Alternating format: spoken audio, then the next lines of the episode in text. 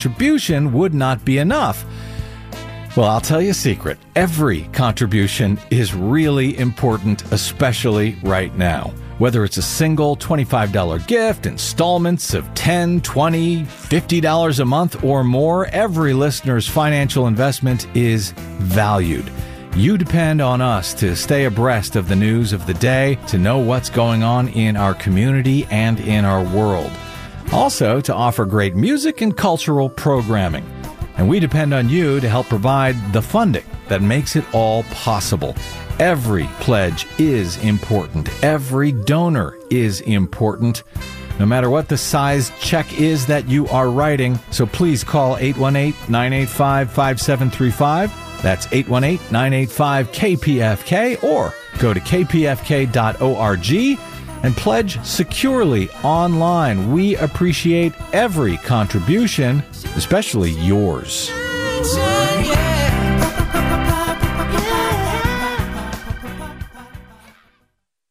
Hi there, this is Sally Kirkland, and you're listening to KPFK, radio powered by the people, fiercely independent, 90.7 FM in Los Angeles.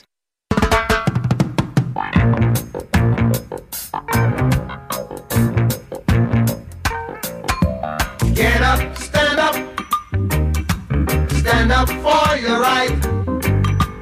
Get up, stand up, stand up for your right. Get up, stand up, stand up for your right. Get up, stand up, don't give up the fight.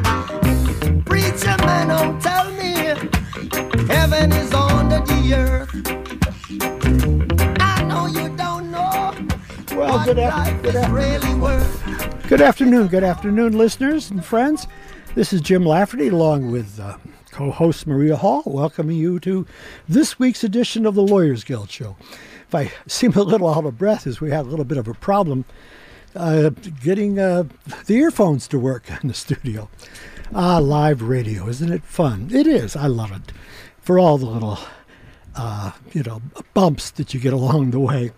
Anyway, Maria, how you doing? I'm doing great, Jim. How are you? I'm Catch your breath. I'm catching my breath. Yeah, D'Angelo, and you know our great engineer here and everything. We've just been running around, finally finding a microphone and a earphones that that work. Who knows?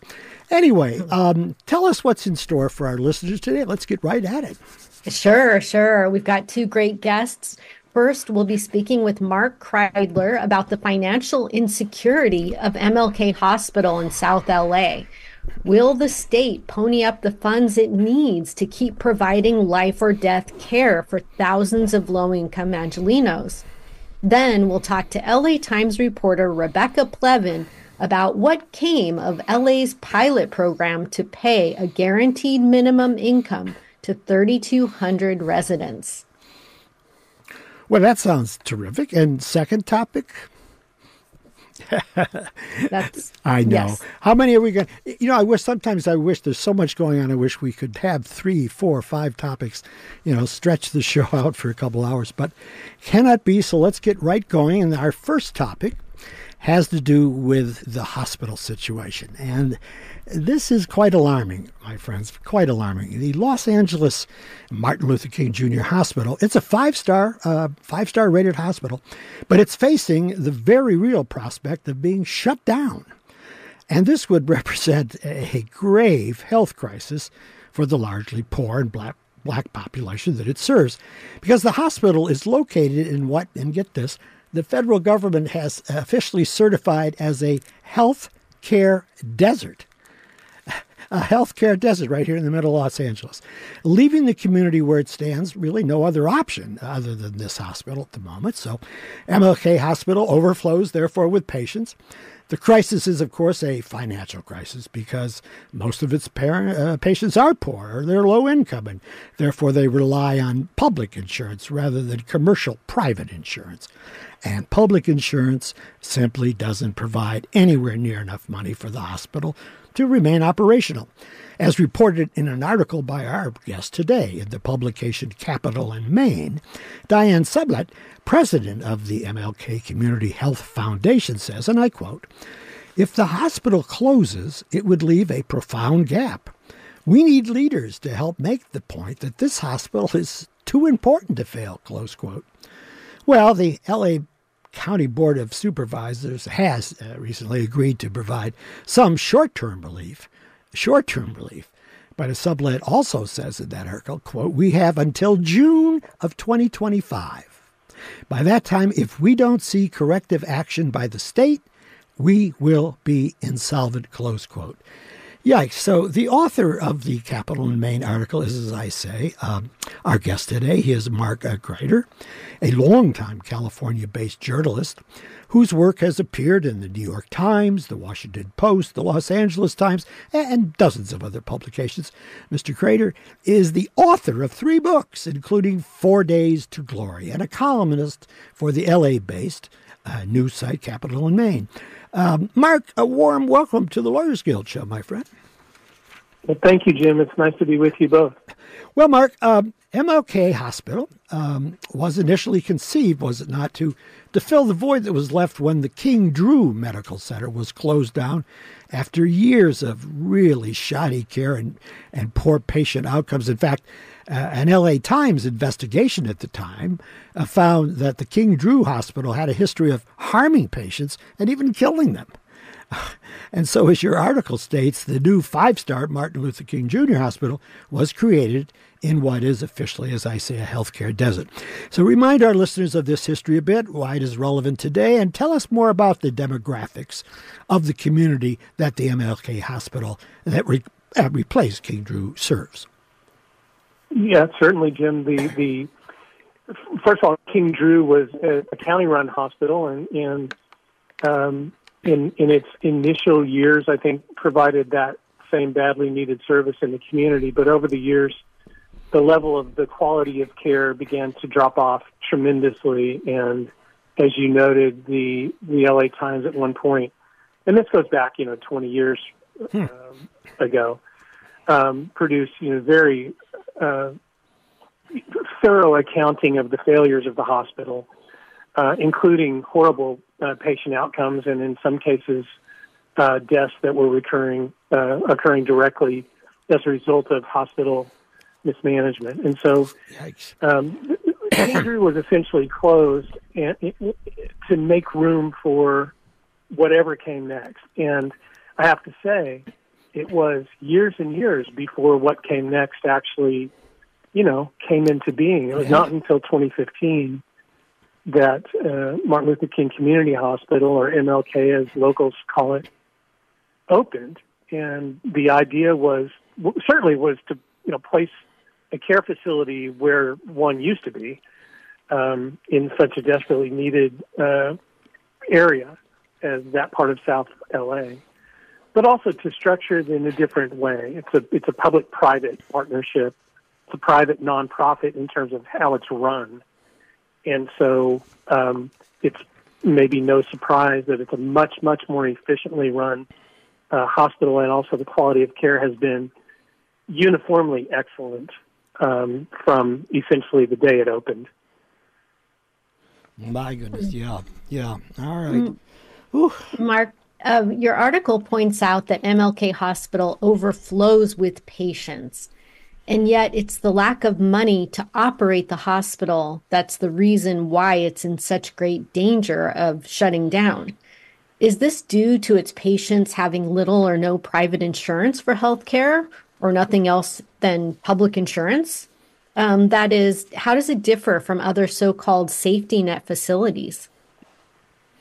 Well, it's a great question, and it's it's a it's a little bit complicated. I'll, I'll simplify it the best I can. It it actually goes back to how this hospital was created, and you're right, Maria. There are lots of safety net facilities um, in Los Angeles and around our state.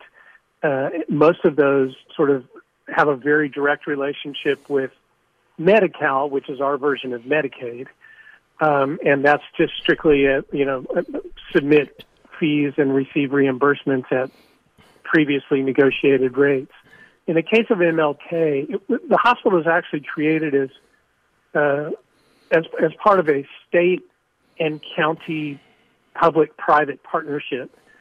Um, they wanted the hospital to be privately run, uh, and privately managed. And so it, it actually took an act of the state legislature to set up a supplemental funding mechanism uh, for this hospital through which some state and some county money is funneled. That's why the county board of supervisors was involved recently. Um, with with all of that said, yeah, they still rely, you know, in a tremendous way on reimbursement for services rendered. And when you've got a poor population or a lower income population, um, you're going to have lots and lots and lots of patients with no private insurance. And public insurance reimbursement rates are very low. That's just the bottom line. Uh, California, for reasons that sort of surpass understanding, uh, has reimbursement rates for Medi-Cal, which is to say Medicaid, that are among the lowest in the United States. I, I really can't tell you why. It, doesn't. It sounds like almost antithetical to most of what California does when it comes to trying to provide health care. But what it means for a hospital like MLK is that for every lower income patient they treat, um, they're, they're sort of actively losing money because what they're going to be reimbursed for those services won't cover their costs. That's why there was a supplemental funding measure put in place, uh, along with the private fundraising that the hospital does from donors, just to try and keep it going. So it's a, you know, it's it's a bit of a three-legged stool in terms of how they uh, receive funding. But right now, what's what has finally happened and probably was inevitable, that state and county funding uh, method hasn't accounted for inflation uh, adequately at all. So the payments from the state and the county have, have don't cover what they used to. And with the really low Medi-Cal reimbursement rates, the hospital is constantly in, in danger of, of uh, running out of operating funds. The woman who runs MLK, uh, the hospital side, explained it like this, um, and it was about a year and a half ago. So then if a patient comes into the emergency department, let's focus there for a second patient comes into the emergency department and they have private insurance, like we might have through our employer. Um, if they have private insurance, commercial insurance, they're getting, the hospital is going to get paid about two thousand dollars for that visit. If that patient happened to be a Medicare patient, the reimbursement for Medicare would be about six hundred fifty dollars. On Medi-Cal, it's one hundred fifty bucks. Oh. So at that point, the hospital is losing money hand over fist. And and the other thing that's just apparent, you guys, is in a, in a healthcare desert, which is to say a place where there are inadequate facilities and not enough doctors to care for people, the hospital's overrun with patients, not only because they provide great care, but because those patients don't really have anywhere else to go. That emergency department, when, when it was set up 10 years ago, not even, was set up on the expectation that it would handle 25,000 patients a year, the emergency department. They're on track this year to handle 125,000 patients. And as, as, as one of the hospital spokeswomen uh, told me the other day, our demographic is basically 60% Hispanic, 40% black, and 100% poor. So they're functionally losing money on every patient who comes in the door. It, it's you know, and it, it's extraordinary, um, and of course, uh, it, it relates. There, there are very few doctors in this area because of the same reason. Uh, they get paid also in uh, not private insurance, but the government insurance, which is so woefully low that they can't af- afford to keep practicing privately in the area. And of course, therefore, when patients have something that uh, you or I might go to a, our doctor about, we have they have no place else to go except the emergency room. So it's a vicious circle; it just goes on and on and on, doesn't it? But I, I, I, it really does. I, I'm struck by what you said about uh, how low Medi-Cal is in California. Uh, what's the history of that, and why in this quote unquote, you know, where the, where you have a Democratic governor or Democratic legislature, how in the world do could we understand that? Well, it, it's a great question. I'm not sure there's a, a you know a simple answer to it, but it, I, I guess you have to take a step back and say, you know, Medi-Cal in this case is a, is is it's our version of Medicaid. Medicaid is a federal government program. Right. So the federal government does reimburse at a certain level. States, however, then step in and reimburse additionally at their own levels. And for whatever reason, and I, you know, listen, we're in we're in budget deficit right now. Yeah. Um, if you go back over the recent history of California, there have been plenty of years of budget deficit or or uh, the need to shore up rainy day funds. I think this has become an issue that was pushed to the side and pushed. To, you can kick the can down the road on it for several years, and eventually you wind up severely behind the curve. And, and, and Jim, to your point, yeah, uh, a healthcare desert by definition is a place where there either aren't enough doctors or aren't enough facilities, that is, clinics, urgent care, or even a hospital, for the people who need care to receive adequate care. And in a state as big as ours, a lot of the places that we think of as healthcare deserts are rural, as you might imagine. Yeah. Um, you know, you get out into the open land and, and lots and lots and lots of smaller town and regional hospitals have closed over the past couple of decades. But it's a little shocking when it's in the heart of LA. Um, and, and what it really means is probably 20 to 25 percent of the people who walk into emergency at MLK are dealing are coming in for issues that would normally be resolved through primary care or maybe maybe urgent care. Yeah. Wow. Um, I've also heard even for pregnancy, for having a baby, you know, not having the prenatal care, and then they go to emergency. Sure. Um, I did Yeah, have a question mark about the local politics. So, LA County Board of Supervisor has now pledged $20 million, I've heard, um, in funds for the hospital. But the community foundation that runs MLK Hospital says that despite this, the hospital will be insolvent, completely out of operating funds by June of next year, unless the state of California steps in and saves the hospital. Um, talk to us about this. Is it the state's responsibility to help fund the hospital? And how likely is it that that will happen? Well, it is. The state has a direct hand in in everything that's happening here because, again, MLK was set up in this sort of public-private partnership with not just the county of Los Angeles but the state of California. So the state uh, and the county both send uh, supplemental funding uh, or budget supplemental funding for the hospital, and the state's uh, the, the formula that that's based on, which again had to be uh, derived through a piece of, legis- uh, of legislative action uh, back in the past decade, hasn't kept up with inflation. So the, the funding model has fallen behind on just n- normal. The money that's being funded doesn't buy anywhere near what it used to buy, uh, as anyone who's dealt with inflation over the last couple of years could tell you.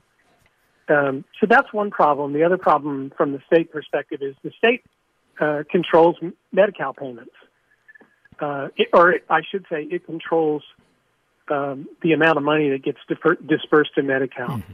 California's relationship with the Medicaid system through Medi-Cal is a weird one, in that we send as a as a state government. Our, our government doesn't actually administer those funds. It turns all of the Medi-Cal money over to the managed healthcare plans that operate in California, and they then di- control the disbursement. So a hospital like MLK can and often does find itself fighting the healthcare corporations to get the reimbursement for procedures that it that it deems necessary, or has to fight those providers to even get clearance to do the the procedures in the first place. Um, and so they're they're they're up against it. It's a it certainly is a broken system, and um, so far Governor uh, Gov- Newsom hasn't shown much inclination to step in on it. Um, but in the MLK situation is a higher profile situation. I would suggest to you, and this is mostly anecdotal, but in my conversations with the safety net clinics and safety net facilities around the state, most of them are in a similar situation. We're singling out MLK because it's right in the heart of LA and because there's nothing to replace it. It, it needs to have a light shined on it, um, if only to try and encourage a policy change or a change in reimbursement rates. But there are lots of safety net clinics um, that are in the same sort of dire straits, just barely keeping the doors open. And it's antithetical to the idea of taking care of, of our own people in the state of California. Well, I, you know, I just it, as I read your article and and now preparing for the show and now, you know, listening to to you talk about this, I mean, here we are, the fifth largest economy in the world, in the world, a wealthy state.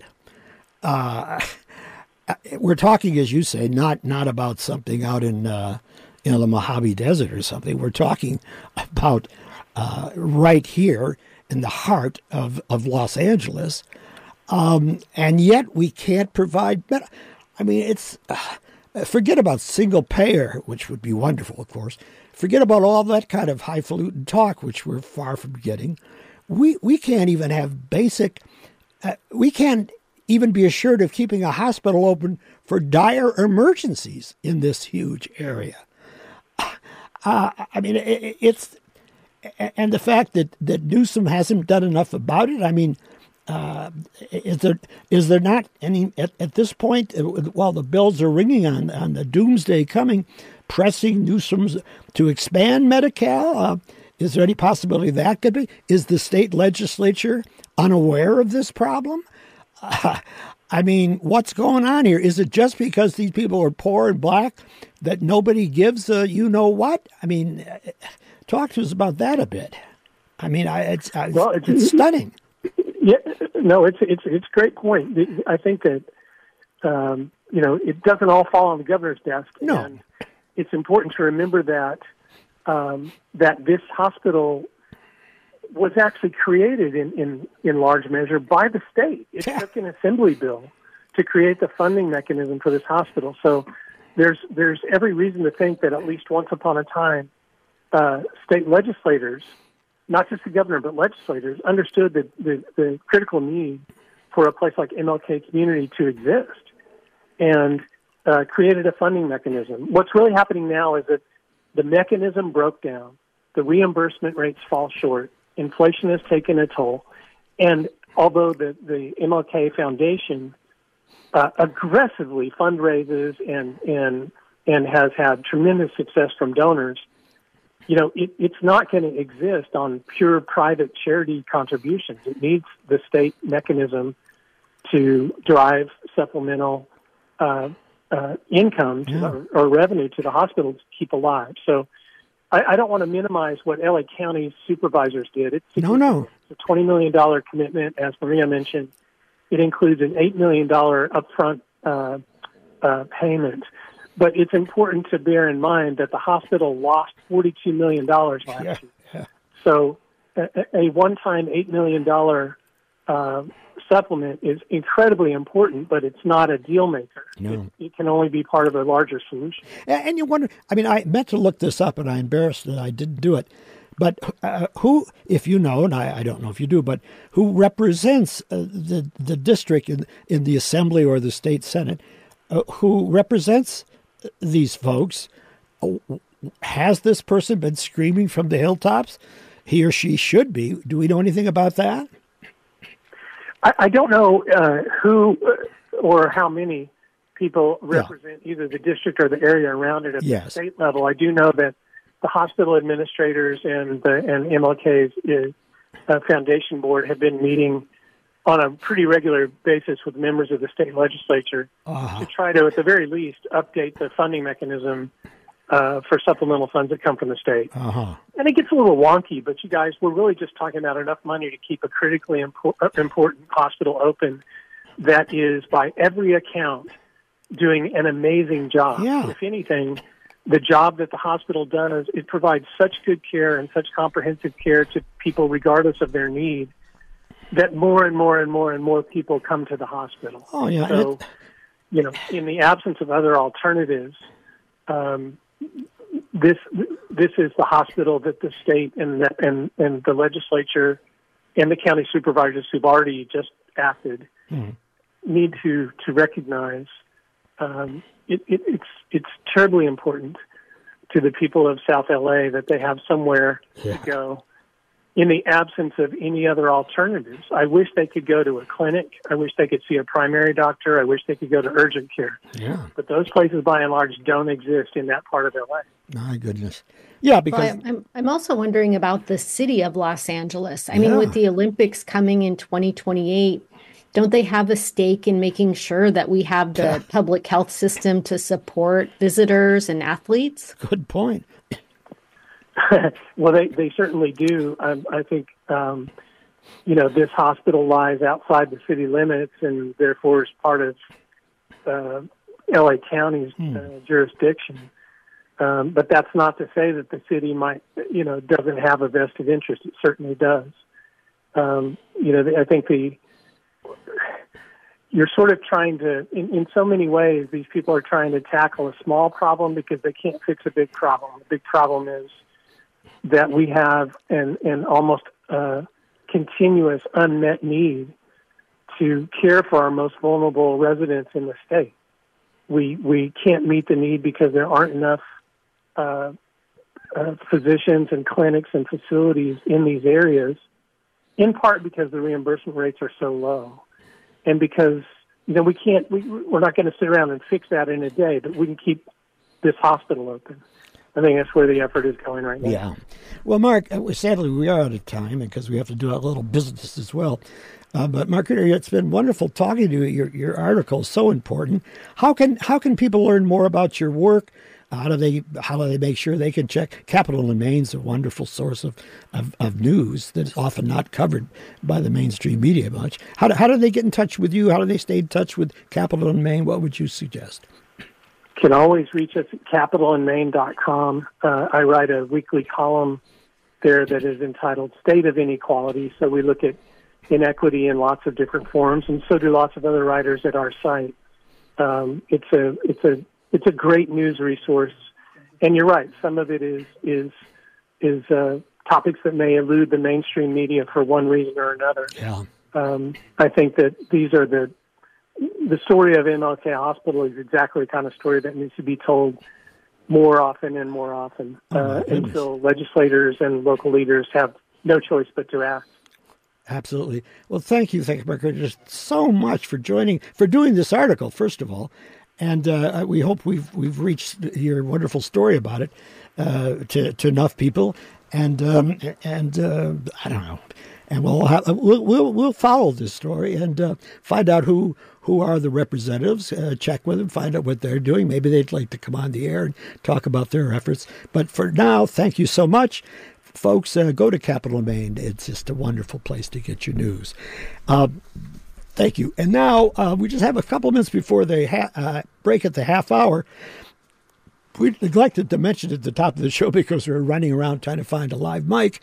Uh, that, of course, uh, uh, speaking of uh, places we don't want to go under and, uh, and need your constant support, um, of course, it's KPFK.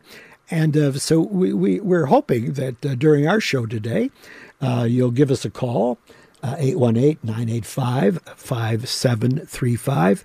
818 985 5735. Um, you hear this kind of story uh, here on this station because uh, we do, we are part of the community. Uh, we're part of the progressive community in LA.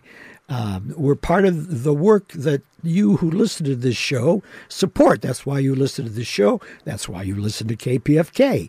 It's uh, it's not your corporate sponsored and commercialized uh, radio station, um, and so it becomes very important that we keep it alive and functioning, and with and with all the mics working, and uh, and our our staff. My God, some of them are working two jobs.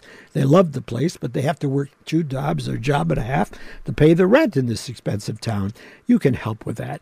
Uh, if we're in this together, and we are in this together, we don't spend 20, 30 minutes any more of an hour pitching because we know the kind of crisis time that we're in in this country. Uh, and, and, so, uh, for that to work, though, uh, it's an honor system, I guess you'd say. For that to work, um, you've got to, without us haranguing you for a long period of time, um, pick up the phone or go to our website at kpfk.org and um, and make a pledge. And there are all sorts of ways you'll find on the website. We thank you when you do with with wonderful movies or CDs or books that uh, that you can use or give as gifts or whatever you might want to do with it. Uh, Maria, last thought on that before we take our station break. Oh yeah, I was just going to say go to kpfk.org. Yeah, check out the fun little gift items. Um, and also, of course, KPFK does not take big corporate money, which is so rare these days. Everyone is begging for that money from the corporations. And we rely on you, we rely on me, we rely on Jim, we rely on all of us to pitch in whatever we can so that we can keep it free for those who cannot pay for yeah. Yeah, and if you're not a, yet a member, or if you haven't uh, contributed as a member in the last year, then you're no longer a member of the family. Uh, you can be a you can be a, a full fledged member with voting rights and everything else for twenty five dollars a year. Um, we're hoping that those listening today may, in some cases, may be doing well. Some people in this society are doing uh, wonderfully well, while others are not. Well, think about those who aren't doing wonderfully well, and and uh, renew your membership at five hundred dollars, or make a pledge of five hundred dollars, or whatever you can afford uh, because you are fortunately now in a good situation. Well, all right, let's take our station break, and then we'll be right back with you with another important story.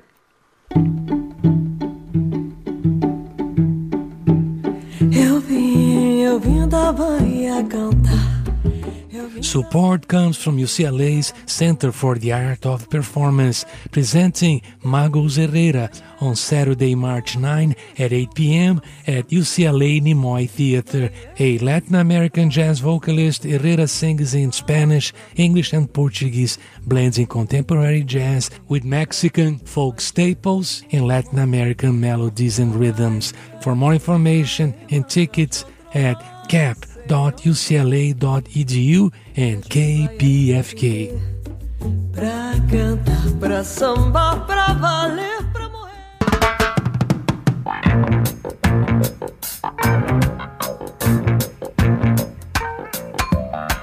Back with you as promised. You're still listening to the Lawyers Guild show, and I'm still Jim Lafferty along with Maria Hall, my co-host uh, bringing you the show every week. And now, now we're going to take up a topic that also has to do with the fact that a lot of folks among us, a lot of our sisters and brothers, are barely getting by, if getting by at all, because of how little they earn. Maria, uh, introduce the topic, please, and let's get going with that. Yes, thanks, Jim. And again, reminding people head over to kpfk.org oh, yeah. and make your pledge to support us and KPFK and independent media. So, speaking of independent media, mm-hmm. according to the last census, there are about 3.8 million people living in the city of Los Angeles. And sadly, about 16%, and that's about two in 10 Angelenos, are living in poverty. About a third of those are children. With rising costs of food, housing, and healthcare, even having a job doesn't guarantee that you and your family will be financially stable.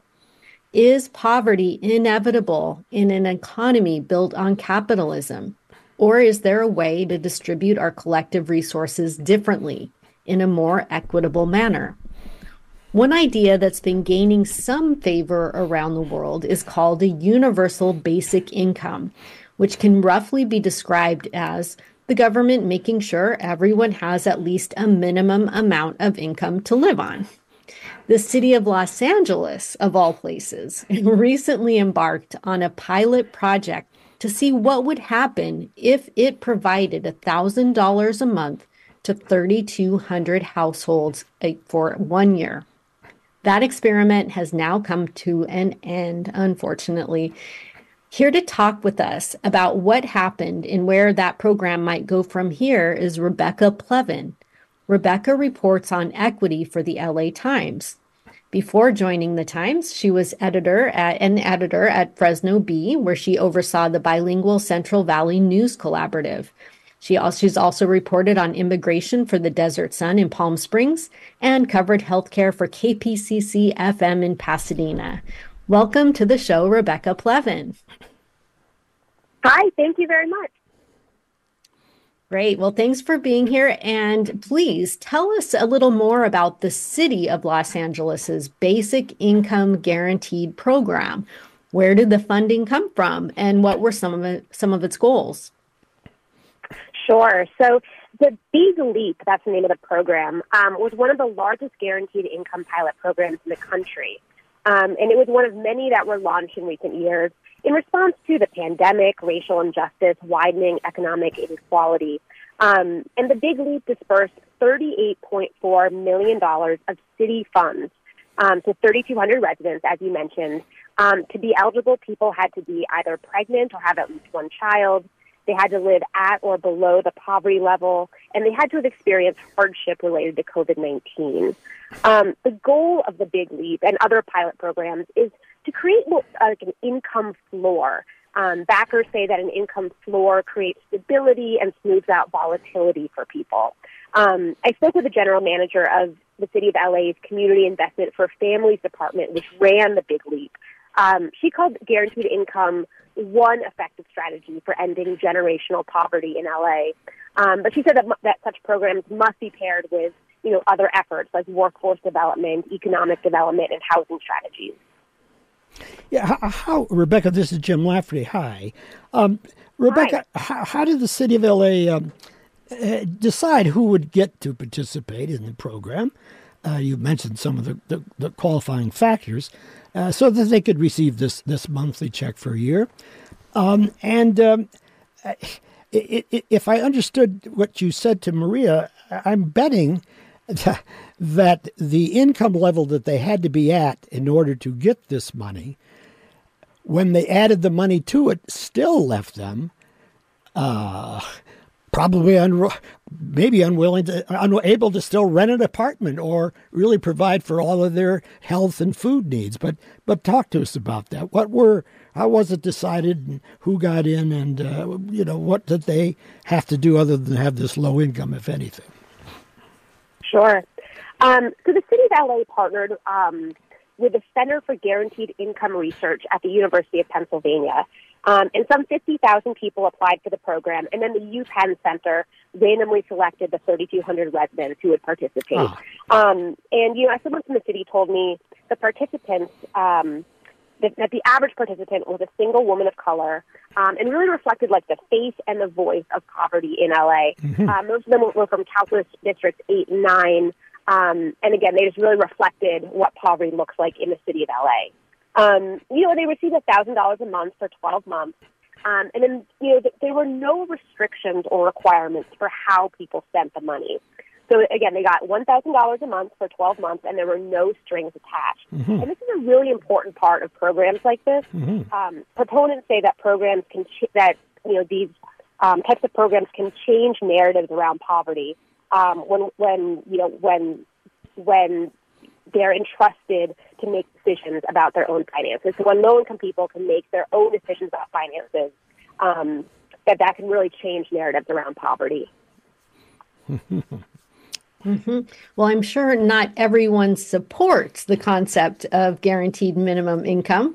Um, during the course of your reporting and research, I'm sure you've come across some critics. Uh, what are what are some of the arguments against the possibility of a government providing a universal basic income? Yeah, so you know, um, universal basic income is a related proposal to what you know what was going on in LA, which was guaranteed income. And universal basic income is uh, is a related proposal, and it would provide cash to all Americans. And so critics of this universal basic income, they really question the feasibility of, you know, giving money without um, that's not tied to work requirements. Um, and critics also question whether, you know, if if the government's providing that sort of funding, would it come at the expense of existing, you know, food and health programs that people already rely on? And again, these, these programs are just very expensive. Remember, the city spent $38.4 million on the Big Leap. These are just very expensive programs. Um, and then I know from the reader emails that I received after the story published that some people are just uncomfortable with this unconditional, no strings attached part of these programs. Um, you know, several people asked me why there weren't work requirements associated with these pro- with the Big Leap, uh, why there wasn't like a requirement to take personal finance classes, um, and that's just a, a, sampling of what I what I got in my email. Mm-hmm. Uh, of course, I think people often do not realize that to the extent uh, that somebody in your community or in your city, it doesn't have to be in your fancy neighborhood, uh, to the extent that that person is not able to provide all the healthcare needs and nutritional needs, uh, disease spreads. That can affect even the rich. Uh, and, and it goes on and on. There, there are lots of ways in which that, uh, uh you know, how they always argue about uh, how the billionaires, it trickles down, which of course it doesn't. One thing that does trickle up is the results of having poverty in great measures in a city, how that affects the entire city. Um, but at any rate, also in, in your article, you report uh, on your meetings with several of the participants in that in the city's basic income guaranteed program. I wonder if you could give us a couple of examples of well how receiving the money uh, funds did Im- impact some people's lives. Sure. Yeah, this was um, obviously like a, a, really interesting part of the story. So um, I met three women. Um, I met Martha Dubon. She's an immigrant from Honduras and a mother of two. Um, she was a stay-at-home mom until the pandemic hit, and then um, you know her husband um, lost his job, and so then she started she started to sell clothing on the street. She became a street vendor selling clothing, um, and then when she when she started receiving the big leap payments, she put half toward her rent, and then she put the other half toward her business. So she started buying clothing. Um, and then, you know, as, you know, business was steady and, you know, clothing was piling up in her small apartment. So then she started renting a small storefront. Um, and she opened her own store last February. Hmm. So for her, she invested that money. Um, and, you know, it'll be paying off as long as that store, as long as she has a store. Um, I also met Ashley Davis. She's a single mom of a son with special needs uh, and a freelance cosmetologist. And within a week of getting that first payment from the Big Leap, she enrolled in an online chemistry course. And that would be the first of several prerequisite courses that she would need to apply to nursing school. Um, and her thinking was, you know, change like change careers and find a career that paid well and offered flexible hours that let her care for her son. Um, and she used the big leap money to you know cover her bills, to buy clothes and shoes for her son, and also just to defray unexpected costs like car repairs. She had told me that you know before the big leap, she often found herself in these stress cycles where she would get a bill, she would stress about it, she might go into debt, and then um, you know it was sort of a cycle of stress, and that the big leap money let her um, stay out of that stress cycle. Um, a year later, she had finished the prerequisites for nursing school. She said she's healthier, that she lost weight, her cholesterol and blood sugar are stabilizing. Um, and she told me that the program gave her a huge part of her life back. You know, it gave her time, it gave her energy, it gave her the tools that she needed to take care of herself. She told me if I can't take care of myself, I can't take care of my child. Um, and then I also spoke with Claudia Gutierrez Munoz. Um, she's a single mother of six who currently lives with her youngest three children. Um, she's worked at El Pollo Loco for more than two decades. She makes $17 an hour. Um, but when the pandemic hit, you know, the restaurant closed, then only drive-through opened, so her hours were reduced for a while. At the same time, she also learned that her building was being sold. She needed to move. So all in all, it was just a really stressful time for her. Um, but, you know, she found out that she was going to be in the big leap, and so she saved that money for the first six months. She was able to use that money to pay the security deposit on her new apartment. Um, and at least during the program, she felt a lot more stable. Um, you know, a year, I, I felt, you know, a year after the big leap ended, um, you know, she, financially, she was sort of back to where she was before the big leap. She was having trouble paying her bills. You know, for several months, she was late on her rent. At one point, she considered living in her car. Um, you know, and I think that really speaks to what you mentioned at the top of the segment that um, you know, even when people are work are working full time jobs, um, you know, rent is very expensive in LA, and just you know, cost of living is very expensive in LA. Yeah, but but, and I realize it. Uh, uh, there were many people for whom perhaps um, at the end of the year they were also just back where they had started from, and it in the long run it didn't help them much. Uh, but you've cited some examples where it does, because very often, I mean, you know, there there's such a prejudicial attitude about who's on the streets, who's living in their car, and why they're living in their car on the streets. And uh, it's all well and good for people with money to pontificate about that. Um, but the fact of the matter is that uh, most of those people are, are, are, unless they have serious mental health issues or something, and then they should be taken care of by society as well. But but for most of those people, uh, uh, a, a sickness, a loss of a job, who knows what, and they find themselves in this situation. And you've just pointed out how a, a rather pittance of money, um, twelve thousand dollars a year, how it has helped people uh, just enough to let them get back into school, just enough to help them set up something so now they have a little business, just enough to, you know, do something which changes their life because they are uh, ambitious. They do want to get out of the spot that they're in, often for no fault of their own. And so uh, I, I, really uh, would wish that people that look askance at this sort of thing um, would perhaps study it a little more closely. But anyway, thank you for that. Yeah. Yeah, and I'm very inspired by the thought of somebody's health improving because they have this little bit more peace of mind yeah. or even just getting through those hard times even if they end up status quo you know a year later at least i mean what would have happened if they hadn't had it during those crises those times of crises um, but then that does lead me to ask um, now that that program, the pilots pro, the pilot program, uh, Big Leap. Uh, from the city of LA, and it's now ended. So, what's next for the participants? Um, will there be follow up with them? Um, is there a study coming out from the university? I think you said University of Pennsylvania.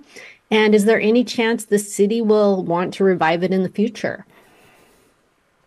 Yeah, great question. So, um, the University of Pennsylvania is studying the Big Leap program, and we do expect to have more data out of that program um, uh, later, you know, probably like by this spring. Um, I can tell you to, to go back to to um, to Jim's point. Um, you know, U, UPenn has been has been studying um, many of these programs, um, and I wrote about in in in my story that they had studied a program in St. Paul, Minnesota, um, and they found that you know that the proportion of people who were employed during that pilot program um, can you know increase during um, that that pilot program and then continued to rise six months after the program ended. People also felt more hopeful during the program, and those feelings remained six months after. Hmm. But you know, in that program, many people did see their finances drop back to previous levels. So, um, you know, what what you know Claudia experienced is, I think, something that they, that researchers have found in other um, programs as well. Um, but to go back to your question about um, the future, so it doesn't look like um, I don't think the participants from the Big Leap they they probably will not be getting any more money through the Big Leap. Um, but I spoke with Abigail Marquez with the city's Community Investment for Families division, um, and she said she would like to launch another guaranteed income program in the city, um, and she hopes that it will be discussed during the city's upcoming budget hearings. Yeah, I also know, Rebecca, that uh, there are some other places around the country, as well as other countries around the world, who who have similar programs. They all have uh, sometimes some marked differences, but they're aimed at the same idea. Um, for our listeners, uh, either for personal reasons or or just because they would like to know more about this concept of universal basic income programs, how they work, and so forth. Um, are, are, there uh, well, first of all, uh, uh, do you know anything about any of the other programs around the country? And but beyond that, where where might our listeners go to find out more? Uh, you no doubt did a lot of research when you did the fine articles you did about it. Sure. Yeah. So um, you know, there's a lot of momentum around um, around unconditional cash programs, both in California and nationwide. Um, you know, right here in, in the LA area, LA County um, is investing in unconditional cash programs. Um, they ha- they launched their Breathe program, which is a guaranteed income program that provides a thousand residents with a thousand dollars a month for three years, hmm. and that has that's already um, you know that's that's ongoing right now. Um, and then just in November, the state of California launched two state funded state funded guaranteed income programs, and both of those are focused on former foster youth um, one in San Francisco provides $1,200 a month for 18 months, and the other one in Ventura County provides them with $1,000 a month for 18 months. And so these are just, you know, a couple of, um, I've seen, I've seen a number like 150 some programs out there, and huh. people have said that, you know, they're constantly learning about more. So there's really a lot of momentum around um, these unconditional cash programs right now. And then if people are interested in, you know, checking out the programs that are out there and looking at data, um, the Stanford Basic Income Lab has a guaranteed income pilot dashboard where you can check out data from pilot programs across, around the country. Um, and then that Center for Guaranteed Income Research at the University of Pennsylvania is studying a lot of these programs.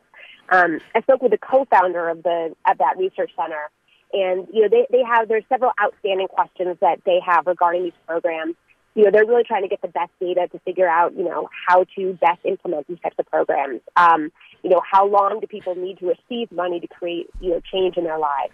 What's the optimal you know dosage or amount of money? Mm-hmm. So um, so at UPenn they're studying these programs, and you can check out you know. Um, their reports there on yeah. their website. All right, that's a easy enough to find.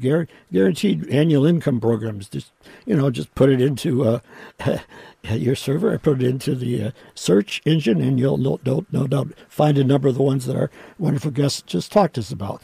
Well, I guess we are just about out of time, Maria.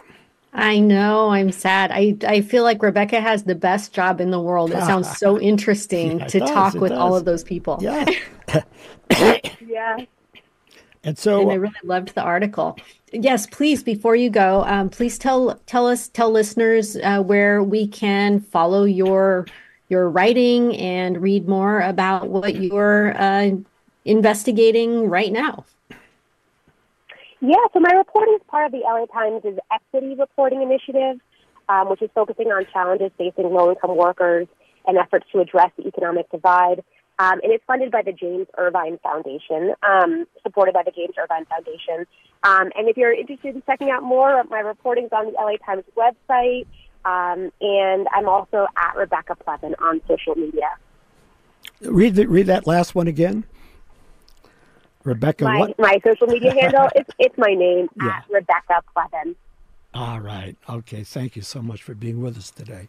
Really. Thank we- you so much, Rebecca we- Plevin. and your work. We thank you for that as well. All right. Well, we just do have, what do we have, D'Angelo? What? Uh, five minutes, six, six minutes left. Oh my goodness. Yeah, no, I, I'd be curious. We we should have her back because, you know, eh, or look at some of these other programs. You know, the, the program she mentioned was $3,000, uh, excuse me, $1,000 a month for three years. Uh, that strikes me as probably more useful. Well, I mean, uh, it costs more money, I realize, but probably more useful in terms of bringing about change that sticks. The person doesn't fall back. They have three years so they can kind of stabilize, uh, pulling themselves up by this now uh, supported bootstrap, if you will. Be, wonder wonder to see how what the success rate is between the different ways. I, I'm sure that's being studied by folks who know more about how to study those things than I do. But um, the one thing I don't have to study um, is that I I know that um, uh, I, I haven't seen any uh, open bar here at KPFK. Uh, uh, there's no uh, great lounge serving food to. we have no green room here for our guests when they come in. Um, we couldn't possibly afford that. Um, you know, we we we've struggled for years. We've been in business for years and years and years uh, because of our message. Because uh, very often, and certainly this period, we're not getting any federal money because we don't take corporate funds, because we can uh, speak freely, truth to powers, and uh, so forth. Um, uh, it, it means we have to uh, struggle a bit. Well, we don't mind that um, as long as it pays off. It's, it has so far, but only because of you, our listeners. That's the only reason we don't big, get big grants from the Ford Foundation either. Um, this is community radio. This is alternative radio. This is progressive news and progressive analyst radio. Uh, so you must give us a call. Uh, if you support what we're doing, if you like what you hear when you listen, you can call us at eight. Right now is when we'd like you to call. Not next week, of that may be fine too, but right now is when I'd appreciate it. 818 985 5735. Or as Maria often says, and I think rightly so, go to the kpfk.org website.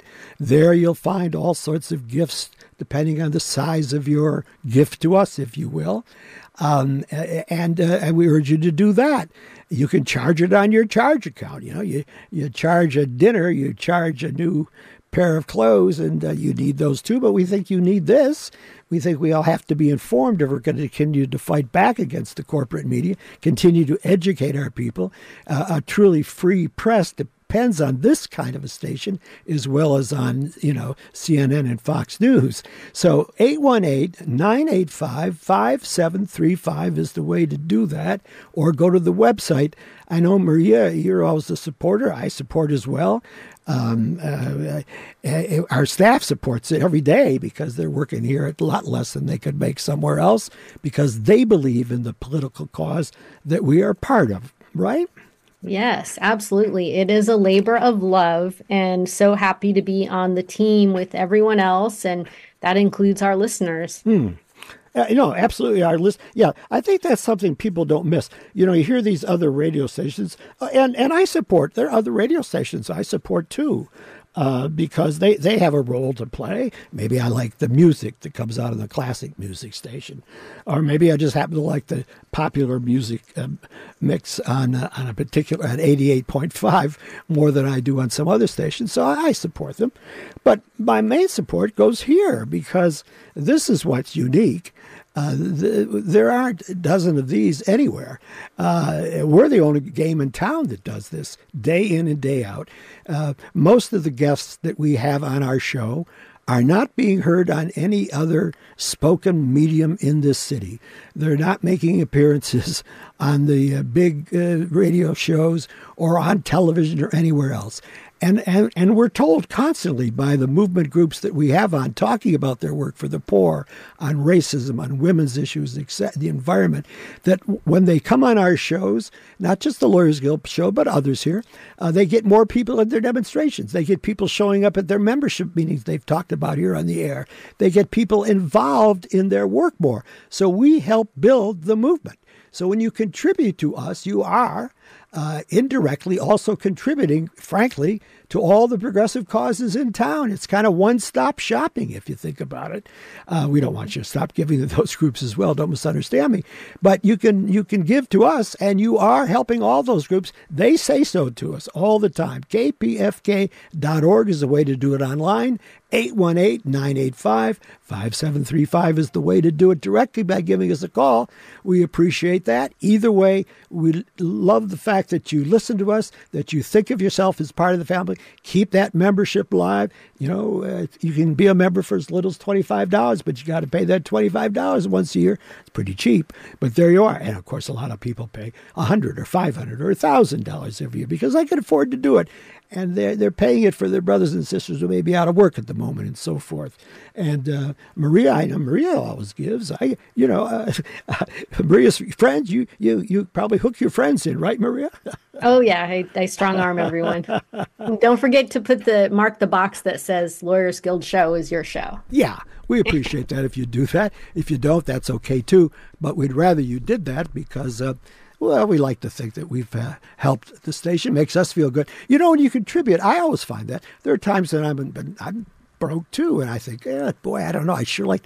And then I send them the money, and I think, you know, I, I just feel better oh, it wasn't a big thing, maybe, but uh, but but I feel better. I feel like I've made my contribution to something I believe in, and I uh, I sleep better. I feel better. Uh, we're we're all in t- rough, tough times, and this election year, our very democracy is on the line. Uh, Julian Assange is fighting for what's left of freedom of the press in this America as we speak in uh, in London right now. My God, there's so much that we have to uh, cause us to stay together jointly. So please, 818-985-5735 or go to our website. Until next week at the same time, on behalf of Maria Hall and myself, Jim Lafferty, we sure thank you for listening today. Thank you for any contributions you make. We'll be back with you again next week. Until then, stay healthy, my friends, and stay active and stand up for your rights.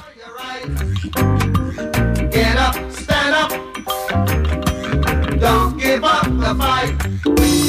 For KPFK Los Angeles, I'm Negwa Ibrahim.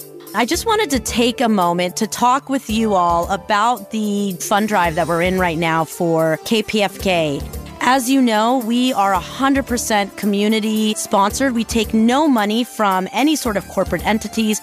That gives us the opportunity to really talk about the issues that are affecting the world from a place of truth and not from a place that's influenced by corporate greed, that's influenced by ulterior motives. Rather, we have the opportunity through being community funded, through listener support, to really be able to deliver programming that is speaking truth to power. And we want to be able to continue to do that. You can make your pledge to kpfk.org slash donate or you can call in at 818 985 5735. If you appreciate what we are about and what we're trying to do every day in collaboration with you all, please make sure to donate. Once again, you can donate at kpfk.org slash donate or call in at 818-985-5735.